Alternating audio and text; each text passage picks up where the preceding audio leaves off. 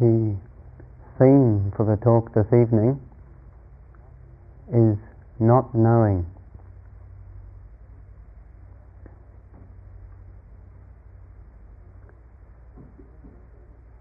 There's something very mysterious occurring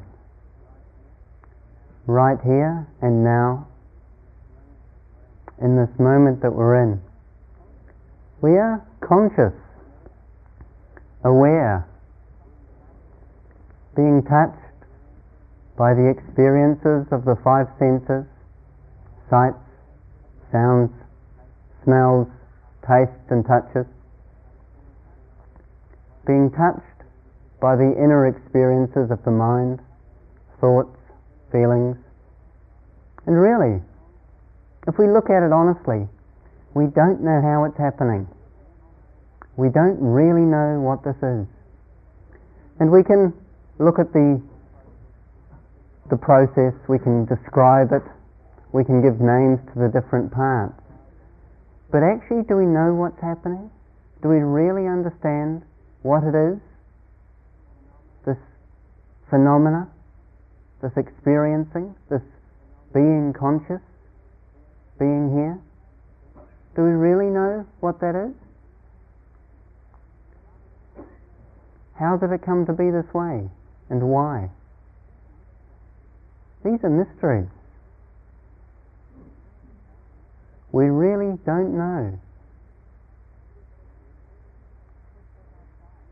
If we step outside on an evening such as tonight and look outside at the sky, how can we really say that we know what this is? How can we bring it as into the limits of a label or a concept? Stars. What's that? When we look up there and there's these bright lights. And someone's told us perhaps that with their telescopes they saw them and they know that they're stars, but that's not what the experience is. The experience is just out there somehow. And we're here somewhere experiencing it.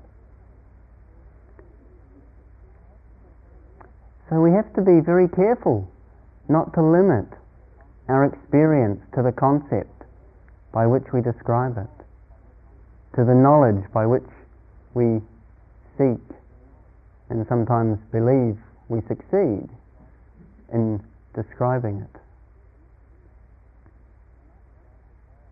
To not limit this world to the concepts we use. We have the, the habit and the tendency to meet this world through those concepts, through thoughts, through thinking about the experiences and very easily, through this habit, through this tendency to approach our experience indirectly, through the thought about the experience, we come to believe that this is the way it is. We come to subscribe to the idea that these thoughts actually represent actuality that these ideas really do have something to say about what is true. And we forget that in all our ideas and our thoughts and our explanations, we are constantly making assumptions. We might be assuming that the scientist was looking in the right end of the telescope to tell us that the star was out there somewhere. We might be just assuming some fact that we haven't paid attention to because we think that everyone agrees with it, so it must be true. But those assumptions underpin all of the knowledge, all of the concepts, all of the constructs of intelligence. And because of those assumptions, it's just not reliable.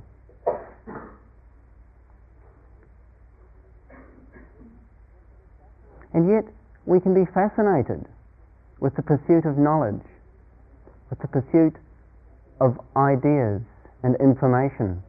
We can consume our life in this pursuit. And there's a, a nice story that I heard from a, a teacher in India And it regards a, a scholar who goes on a, a journey on a boat. And this learned scholar is going on a cruise and he hires, hires a sailor to take him on this cruise. And the sailor and the boat set off. And on the first day, the scholar comes up to the sailor and says, Tell me, sailor, have you studied oceanography, the study of the ocean? And the sailor said, Hmm, no, I can't say I have.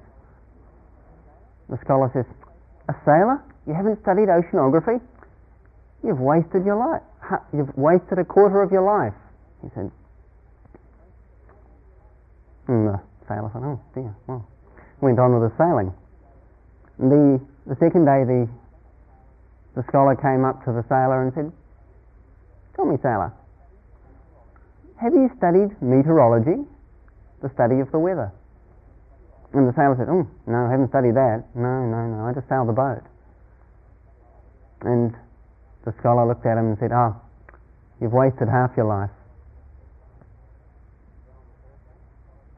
And on the third day, the scholar came to the sailor and said, Tell me, sailor, have you studied the stars, astronomy,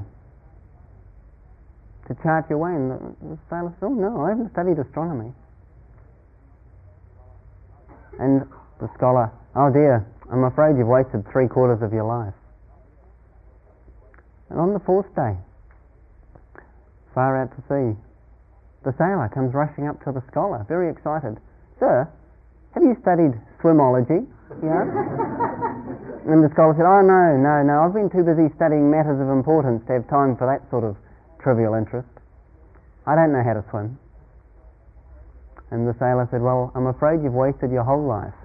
well, the ship is sinking.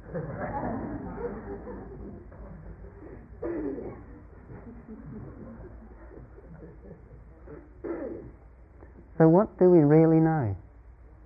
What would, can we really rely upon as being the truth?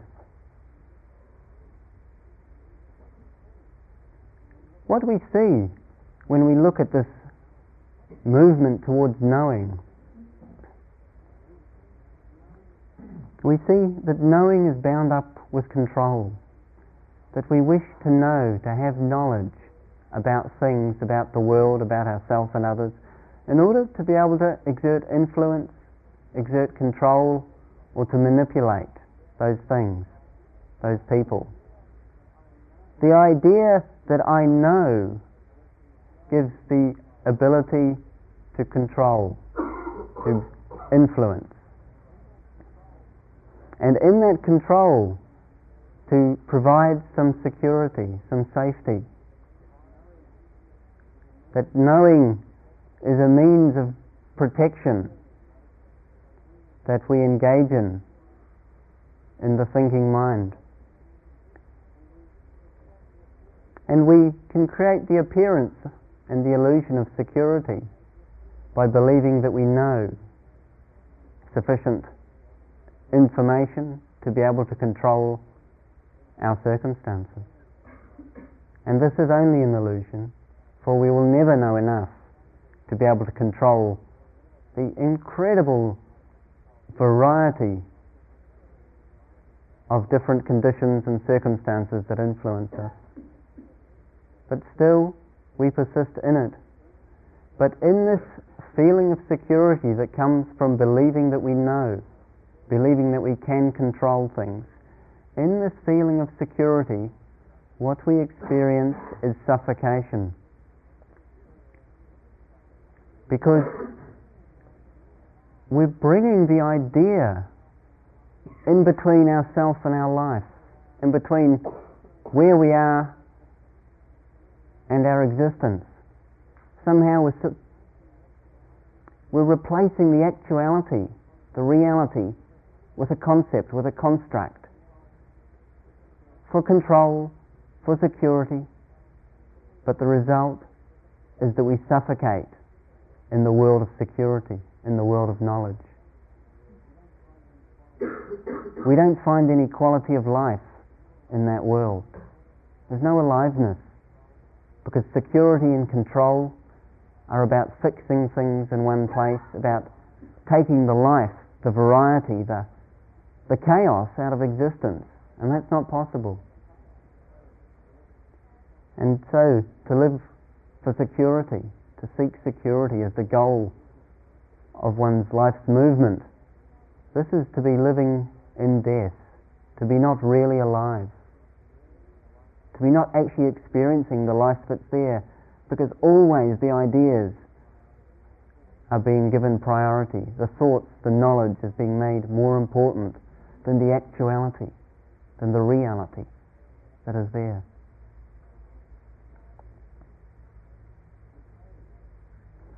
And so we experience fear when we confront the unknown. We experience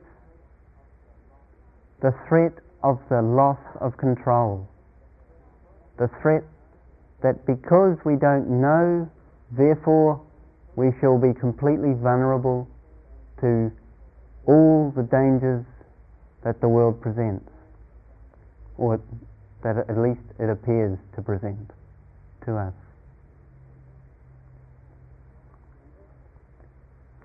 And this, this loss of control if we don't understand the process of holding on to the known to assert control, this fear of loss of control means we hold even more tightly onto the ideas and the concepts. We grasp at them because they provide the security, because they somehow keep us protected from the fear of not knowing, the fear of relinquishing control and also in the fear of the unknown, the fear of not knowing, we experience the fear of the loss of our identity. Because our, sense of who we are is very much bound up in knowing and having ideas and concepts by which we describe ourselves, by which we define ourselves, and by which we seek to give ourselves some solid, separate existence. So the fear of the unknown can also, when we confront the unknown, give rise to a fear of the loss of our identity.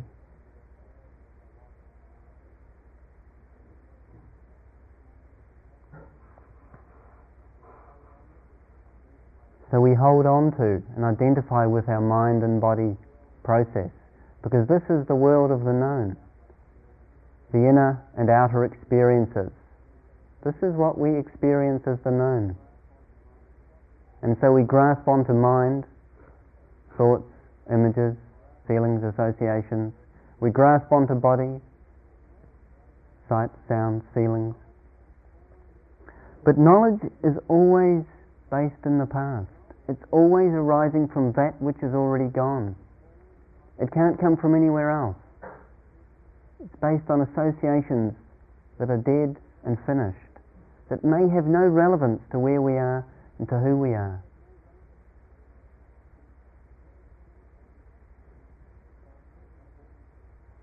So it may be important to inquire into what it means to have an open mind, to not hold on to knowledge, I'd like to quote a Theravadan monk, Nyanaponika, who said in a book published 30 years ago almost, True wisdom is always young and always near to the grasp of an open mind that has painfully reached its heights and earned its right to hear it an open mind, a mind that isn't holding on to ideas, that isn't grasping at knowledge, that is free from the idea that it already knows, that which is to be understood.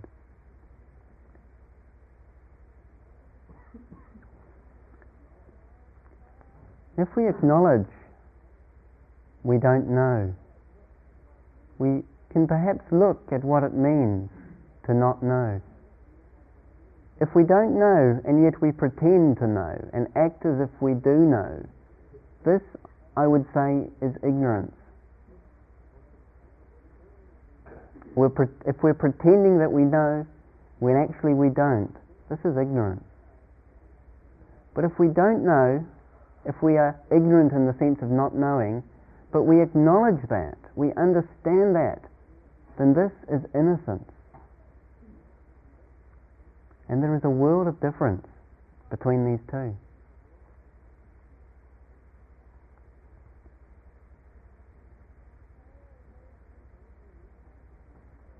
So if we meet our experience without making the vast assumption and presumption that we know what it is that we're meeting, how would this change this meeting of our experience? If a mosquito should be flying into the room and perhaps landing somewhere upon our skin, and if we think we know what a mosquito is, we probably think small creature, probably carrying malaria, better get rid of it quick. And perhaps if we don't see that movement in the mind, there's just a reaction, and before we know it, the mosquito is dead. That's the movement of the old mind, the mind bound in knowledge. But if in this meeting the mosquito, we realize that this creature, we really don't know how, how the heck it's flying around out there. We don't really know what it experiences life to be? We don't. I've no idea. We might be coming in and looking at all these people and thinking, oh, they're still listening to Dharma talks, you know. I got over that years ago. we don't know what goes on for this mosquito. And yet, if we look at it, we might also see that we can learn something from it.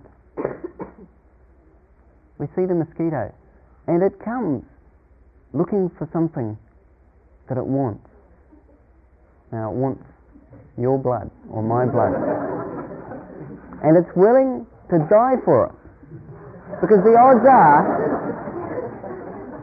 that if it happens to land on a on someone who's not aware of it, there's a good risk it's going to get killed looking for that drop of blood.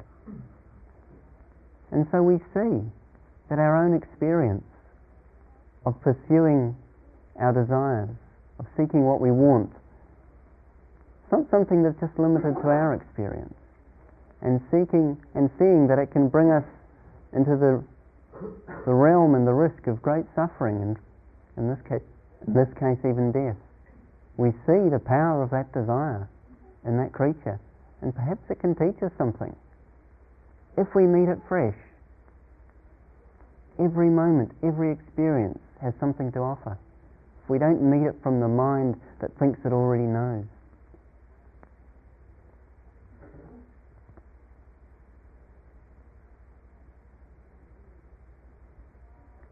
So when we meet this moment with a sense of knowing what it is, it's always got a, it's sort of dull, it's sort of uninteresting because we already know what it is. It's got nothing new to offer. And very easily, in that dullness, the mind starts seeking for something pleasant to entertain itself. The mind moves in desire because the quality of contact isn't there the veil of knowing has somehow fallen in front of the experience. But if we don't know, it's, it's fresh, it's new, it's vibrant, it's rich in every moment. And when we enter a situation which is unfamiliar to us, we enter it with care, with interest. To walk into a room in a darkened house that we've never entered before? Do we just rush in and sort of throw ourselves on the seat, which we may not know is there? Or do we, do we walk in carefully, paying attention, being sensitive to see, to investigate, to explore? So this quality of meeting the moment, the object, the experience, meeting it from that place of not knowing It, it gives a natural sense of interest, a natural sense of immediacy. And care and attention. Mindfulness is just natural in a situation in which we don't know, in which we're not familiar.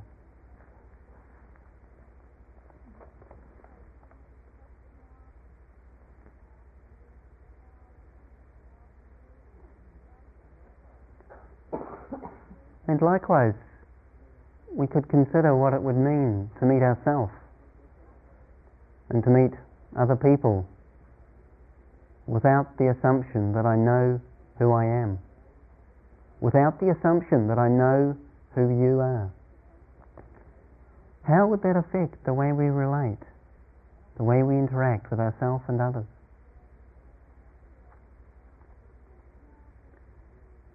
If we believe that we know who we are. Say, because in the past I've been successful, I've managed to succeed at what I wanted to do. If I from that make the assumption that I am successful, then should I meet with failure in my next endeavor? If I hold on to the idea that I'm successful, there will be struggle and pain.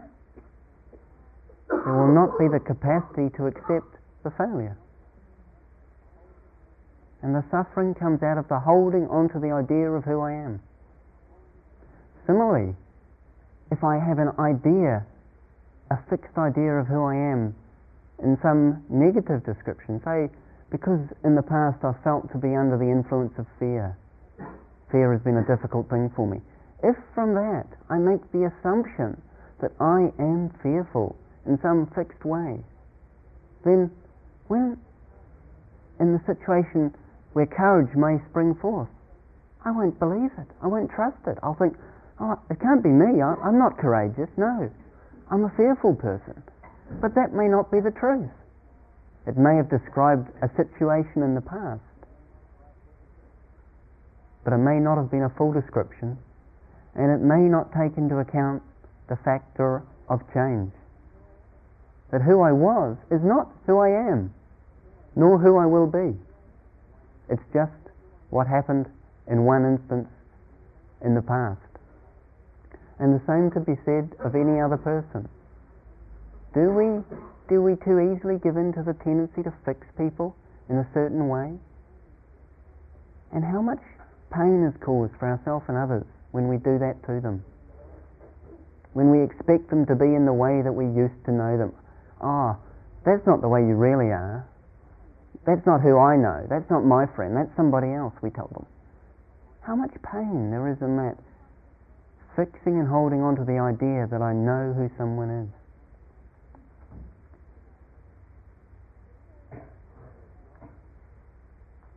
If we acknowledge that we don't really know the full picture, we don't really know the whole story of who I am or who you are, there's a certain quality of grace that is brought to the relationship, that is brought to the meeting, the meeting of ourselves or another. And I'd like to just read a story which I think rather nicely expresses that. The story concerns a monastery that had fallen upon hard times. Once a great order as a result of waves of anti-monastic persecution in the 17th and 18th centuries and the rise of secularism in the 19th, all its branch houses were lost and it had become decimated to the extent that there were only five monks left in the decaying mother house. The abbot and four others, all over 70 in age. Clearly, it was a dying order. In the deep woods surrounding the monastery, there was a little hut that a rabbi from a nearby town occasionally used for a hermitage. Through their many years of prayer and contemplation, the old monks had become just a little bit psychic. So they could always sense when the rabbi was in his hermitage. The rabbi is in the woods. The rabbi is in the woods again, they would say and whisper to each other. And as he agonized over the imminent death of his order, it occurred to the abbot at one such time to visit the hermitage and ask the rabbi if by some possible chance he could offer any advice that might save his monastery. The rabbi welcomed the abbot at his hut, but when the abbot explained the purpose of his visit, the rabbi could only commiserate with him.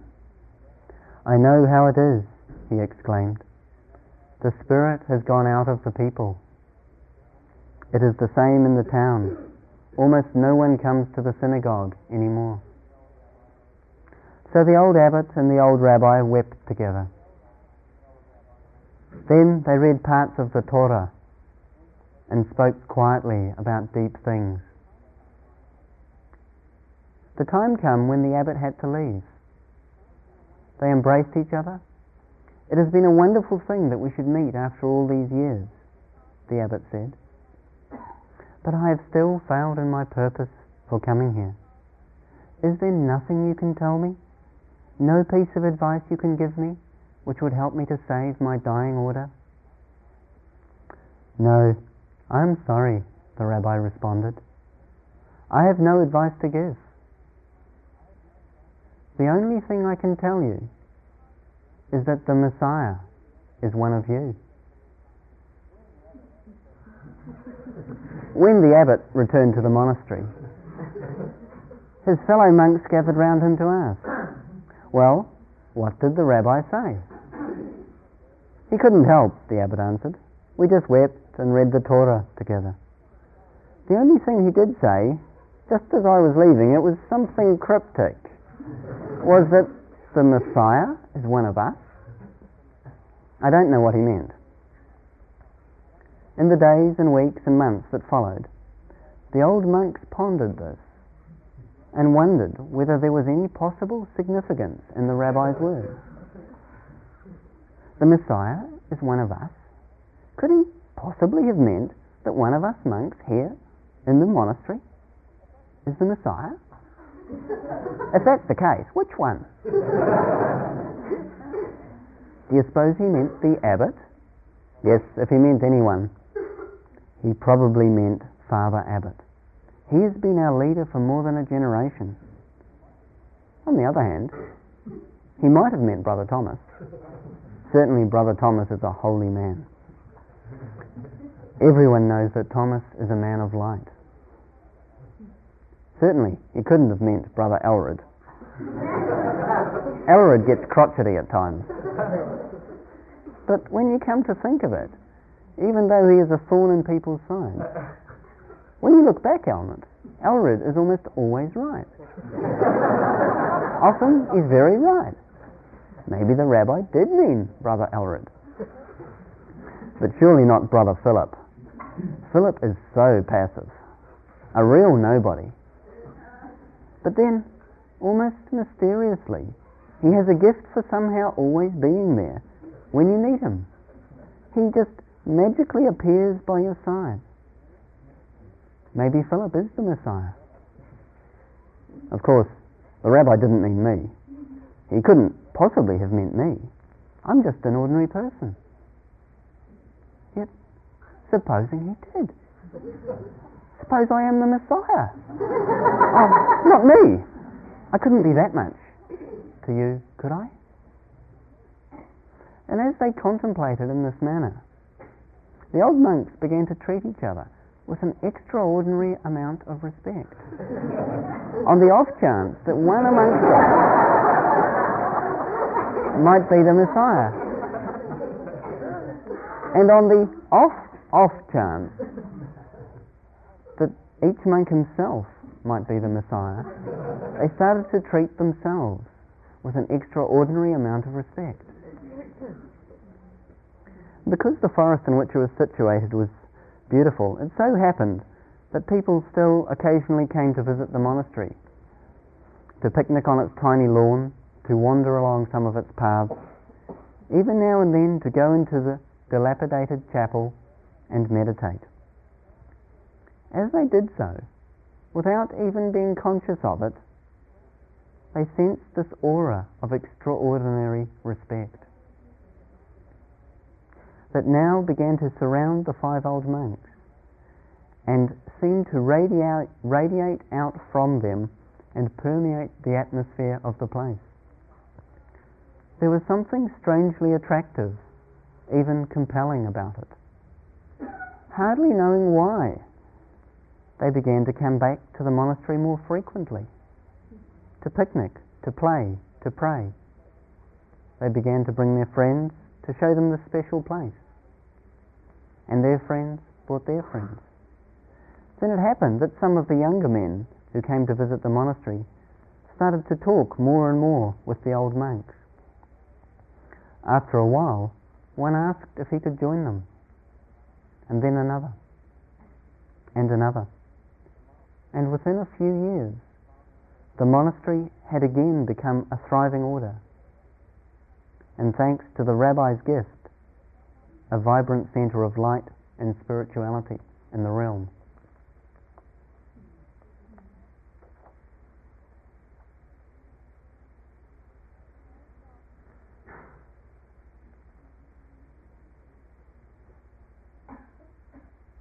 we may want to ask ourselves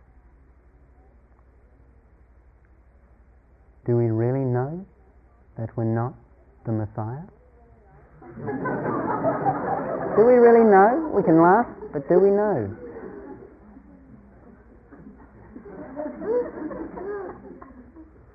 Do we know?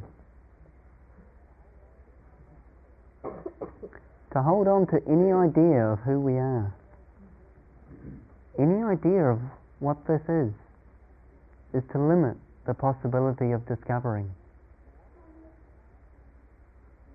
For what we are is beyond any concept, beyond any knowledge. And if we are so bold as to believe, so foolish as to believe, that our ideas of who we are, that our ideas of what all of this is, really describe it, really capture and contain it, then we're doing ourselves a disservice.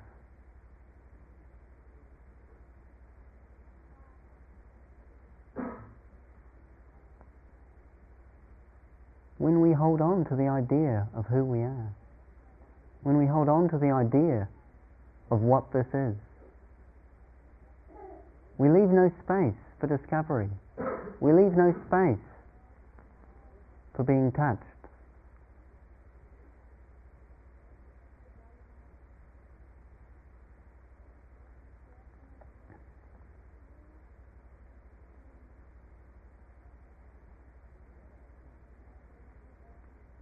To realize the end of knowledge, to realize that to which knowledge has nothing to say, we can hold on to no idea, no concept. No train of thinking can take us there. No construct of information and knowledge is of any use at all. Not any use at all. So are we willing to put it aside? Are we willing to say that for now I'm going to meet this experience directly? I'm going to meet this moment intimately, unclouded by the ideas. Not letting the knowledge become a filter between experience and reality.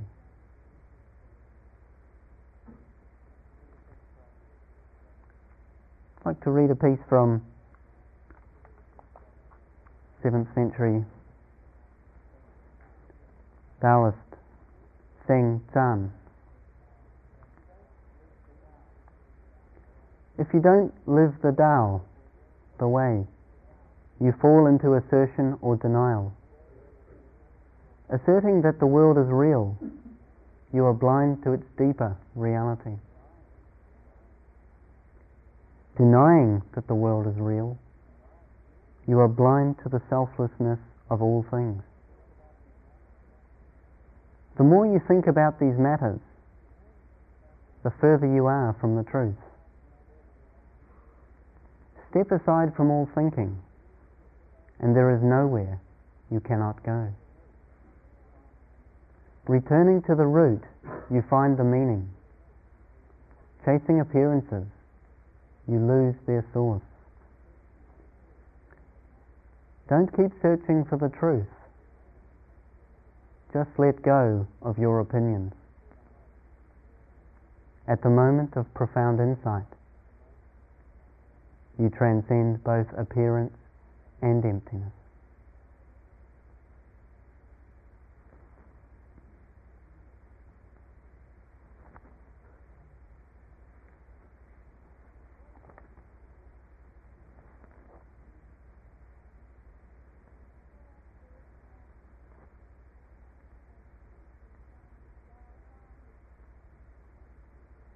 So are we willing to let go, to not hold on to the ideas? Have we followed that road enough times already in our life, seeking to control and organize our outer experience, seeking to control and organize our inner experience? Seeing the struggle and the conflict that comes from control that comes from knowing. Have we spent enough time and energy in the world of ideas? Have we been seduced enough times into believing what the mind is saying, into believing the contents of the thoughts? Are we willing to say, no, there's something that's more important? No, there's something that I'm deeply interested in. There's something of true value and significance, and that must be the primary concern.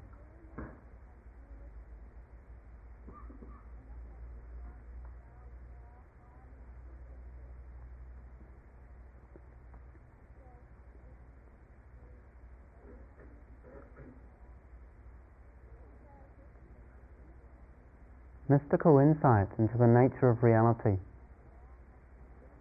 is not a conceptual knowledge. It's a non conceptual, experiential understanding. It's not a result of meditation. It's not a result of doing anything. It's not a result even of just letting go of ideas. It can't be the result of any effect. It can't be bound in that relationship. There can be no conditions for the unconditioned.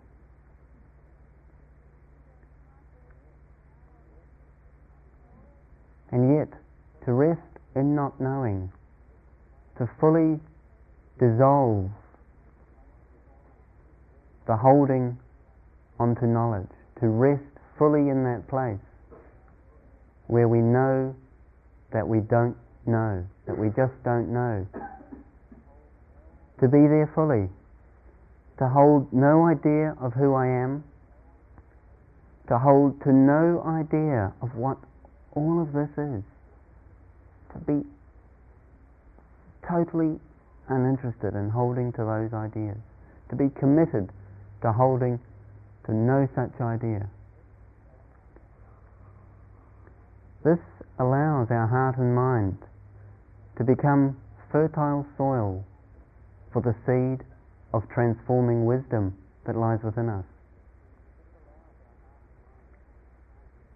This allows our heart and mind to be receptive to the touch of that in which all which we call the world, both inner and outer, is held. That in which all things, all experiences arise and fall, yet which is neither defined nor confined by any of those things.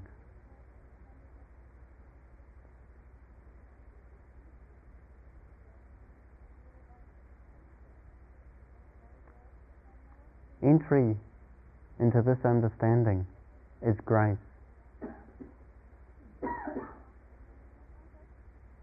It's not something we can do. The I just can't do it. There's no way. because it's not really an entry into or a movement or a creation of anything. The world of I is the world of movement and creation, construction. But this is not of that world. It's much more a cessation, a complete coming to the end of that which obscures, or at least has the appearance of obscuring, because nothing can really obscure, but has the appearance of obscuring the essential nature of truth, the heart of wisdom.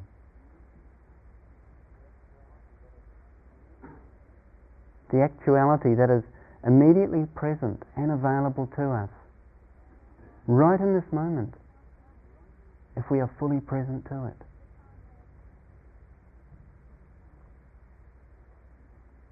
If we are fully present to what it is revealing.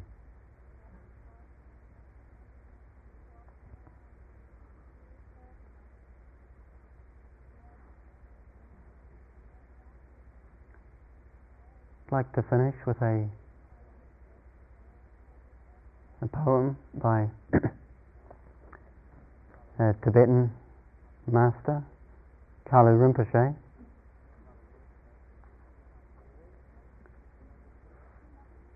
You live in illusion and the appearance of things. There is a reality. You are that reality. When you see this, you will understand that you are nothing. And being nothing, you are everything. That is all.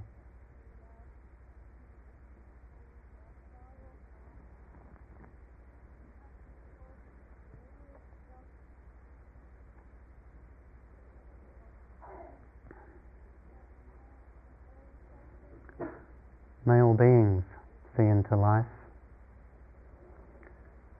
May all beings realize the emptiness of knowledge.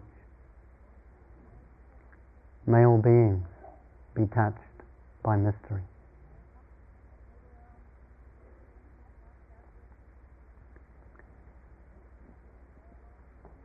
So, could we share a couple of minutes of silence, please?